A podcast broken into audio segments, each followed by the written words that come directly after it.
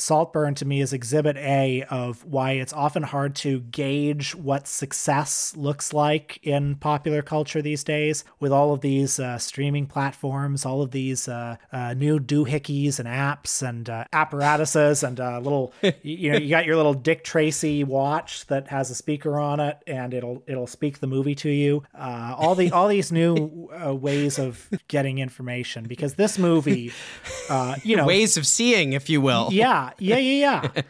Theatrically, this movie did pretty tepid business. It made $20 million worldwide, and it didn't get any Academy Award nominations, and I'm, I'm sure they wanted it to. But, well, first of all, it has 1.6 million logs on Letterboxd, which is a lot. I have an article here from Deadline called The Saltburn Effect, talking about its phenomenal performance on various platforms. It says the heat for Saltburn can be witnessed online. All in, Saltburn themed videos have racked up nearly 4 billion views on TikTok alone, while the film garnered over 3 million influencer slash creator engagements with a combined reach of 166 million. Now, again, uh, it's hard to come by data for how many people are actually watching it on Amazon Prime. Total viewership since its first weekend has grown nearly four times, fueled by a strong viral marketing campaign and word of mouth. So, a lot of people are watching it. And despite the fact that the reviews have been pretty middling, the box office not great, and nobody I personally know likes it.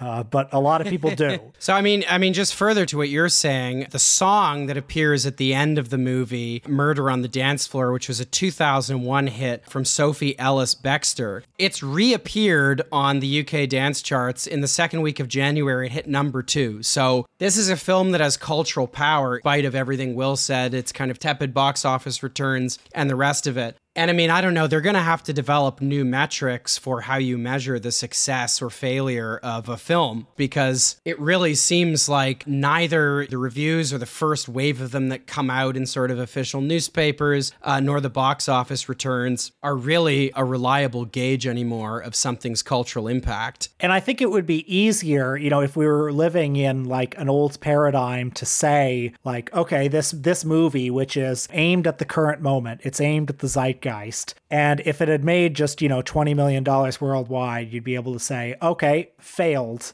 didn't hit the zeitgeist. And as I say, I know a lot of people who don't like this movie. And we've had a lot of requests to do this movie, almost all of them suggesting something along the lines of this movie has bad politics or it has iffy politics or its its politics are not going to line up with our politics in some way. this Emerald Fennell is some uh, bougie bougie and has made has made the bougie parasite. Uh, so, I mean, first impressions, it appears to be one thing and then turns out to be something quite different. And I don't just mean that in terms of the plot, which has, uh, you know, several twists, but also in terms of the generic mode in which it's operating, because at the beginning of this film, it really does look like it belongs to a canon of sort of recent efforts like uh, The Menu, Triangle of Sadness, which I've not seen, even something like the Knives Out sequel, Glass Onion, uh, or, you know, the TV show Succession. A lot of those movies you mention feel like they came out in its wake. But no, I mean, we're not really worried about, you know, spoiling films for you because that's not how we approach them. In the case of this one, because the twists and turns are so integral to what the film is doing. I mean, yeah, pause the recording. And when you've seen the film, you know, turn the cassette over and continue. But so consider yourselves duly warned.